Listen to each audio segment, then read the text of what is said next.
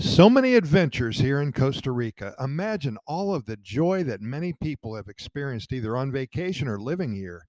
Costa Rica, as you know by now, is a magical place. Actually, it's one of the happiest countries on the planet. And our job here is a very important one to simply share with you the hundreds, perhaps thousands of stories that we collect from friends and family and clients and strangers and ticos and ticas. We only hope that you connect with one of these events and that it may be the catalyst for you to visit or even move here. The Pura Vida Lifestyle Special, and once you understand it, there is no turning back.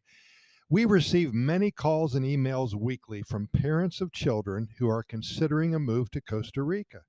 Some are concerned that their child will be confused and disoriented when put into a totally different culture and environment from what they are used to. They are afraid that the child will have a hard time learning Spanish and English at the same time, especially if they're two or three years old. So many questions, concerns, and lots of good news.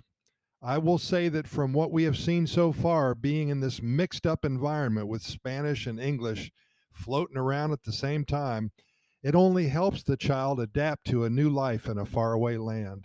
Somehow, for some reason, I do not know, the child seems to have no problems at all in becoming bilingual at such an early age. Remember that kids are like sponges. They pick up, ingest, and digest so much new information and they learn quickly. That's the good news. From what we've experienced, they have fun learning this. They feel proud of themselves. I had a friend who married a Costa Rican woman and they decided to live in the United States. The children were five and eight. Well, the first few months were difficult, but within a year or so, the kids were totally bilingual and they were singing songs, reciting poetry, and even watching cartoons in English. That really helped them learn the language. No problem with adapting to their new life.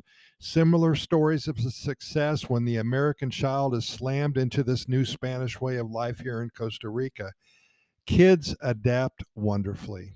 It's so good for them to be able to experience all the new ways to learn, to play, to interact with so many different types of people, totally different culture.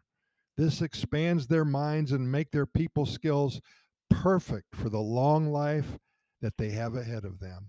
This is the way of the Pura Vida lifestyle. No downside for kids or adults alike. Nothing but good news coming out of Costa Rica. Hey, we appreciate your listening to our Costa Rica Pura Vida Lifestyle podcast series. Keep in mind that we have recorded way over 2,400 episodes, and we invite you to listen on all major podcast venues.